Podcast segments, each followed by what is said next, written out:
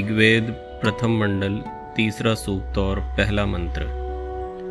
अश्विना यज्वरीरिशो द्रवत्पाणी शुभस्पति, पुरुभुजा जर्चनस्य तम। पदार्थ। हे विद्या के चाहने वाले मनुष्यों, तुम लोग द्रवत पाणी शीघ्र वेग का निमित्त पदार्थ विद्या के व्यवहार सिद्धि करने में उत्तम हेतु शुभस्पति, शुभ गुणों के प्रकाश को पालने और पुरुभुजा अनेक खाने पीने के पदार्थों के देने में उत्तम हेतु अश्विना अर्थात जल और अग्नि तथा यजवरीह शिल्प विद्या का संबंध कराने वाली ईशह अपनी चाही हुई अन्न आदि पदार्थों की देने वाली कारीगरी की क्रियाओं को चनस्यतम अन्न के समान, अति प्रीति से सेवन किया करो। अब अश्विनव शब्द के विषय में निरुक्त आदि के प्रमाण दिखाते हैं।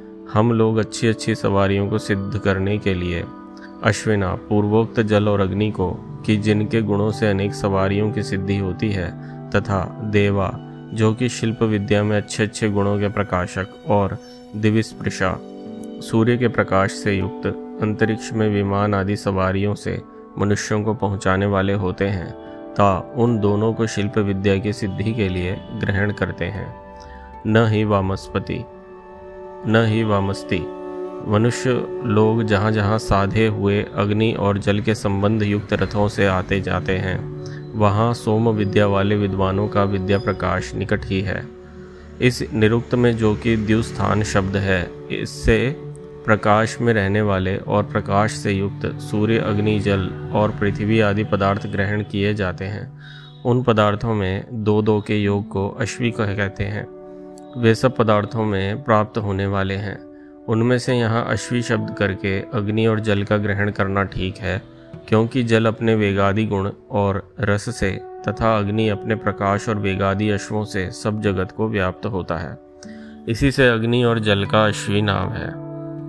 इसी प्रकार अपने अपने गुणों से पृथ्वी आदि भी दो दो पदार्थ मिलकर अश्वी कहते हैं। जबकि पूर्वोक्त अश्वी धारण और हनन करने के लिए शिल्प विद्या के व्यवहारों अर्थात कारीगरियों के निमित्त विमान आदि सवारियों में जोड़े जाते हैं। तब सब कलाओं के साथ उन सवारियों के धारण करने वाले तथा जब उक्त कलाओं से ताड़ित अर्थात चलाए जाते हैं, तब अपने चलने से उन सवारियों को चलाने वाले होते हैं। उन अश्वियों को तुरफरी भी कहते हैं, क्योंकि तुरफरी शब्द के अर्थ से वे सवारियों में वेग आदि गुणों के देने वाले समझे जाते हैं। इस प्रकार वे अश्वी कला घरों में संयुक्त किए हुए जल से परिपूर्ण देखने योग्य महासागर हैं। उनमें अच्छी प्रकार आ जाने आने वाली नौका अर्थात जहाज़ आदि सवारियों में जो मनुष्य स्थित होते हैं, उनके जाने आने के लिए होते हैं। भावार्थ, इस मंत्र में ईश्वर ने शिल्प विद्या को सिद्ध करने का उपदेश किया है, जिससे मनुष्य लोग कला युक्त सवारियों को बनाकर संसार में अपना तथा अन्य लोगों के उपकार से सब सुख पावे। इस मंत्र में ईश्वर ने मुख्यतः स्टीम का, या कहें कि भाप की ओर इंगित किया है।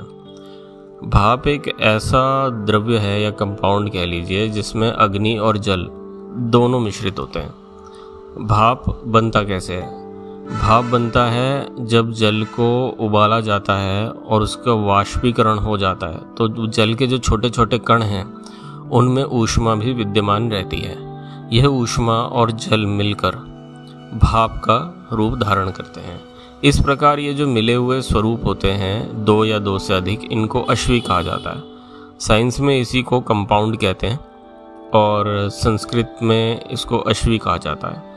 तो इस प्रकार के ये जो मिले हुए स्वरूप होते हैं, इस प्रकार हम इनसे काफ़ी चीज़ों का निर्माण कर सकते हैं, हम शिल्प विद्या का विकास कर सकते हैं और अपनी जो आवश्यकताओं की वस्तुएँ हैं, उनको पूरा कर सकते हैं। एक और उदाहरण हम अश्वी का लेंगे, जैसे कि मिट्टी और जल।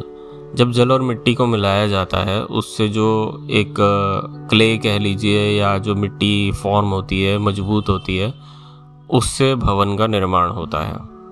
उसी प्रकार से सूर्य की किरण और पवन, ये यज्ञ के जो कण होते हैं, छोटे होते हैं कण, जिनको आप यज्ञ में हवन करते हैं, उन हवियों को ये दोनों मिलकर अंतरिक्ष में स्थापित करते हैं।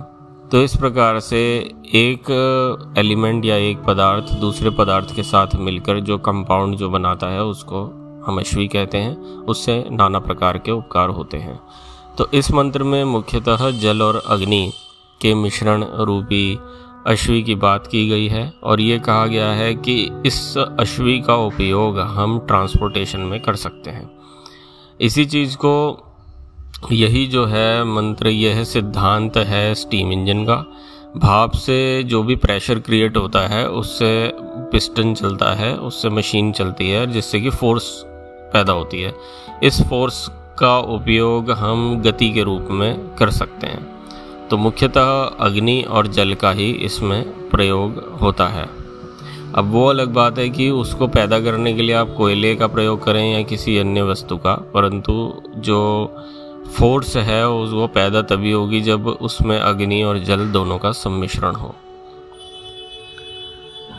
ओ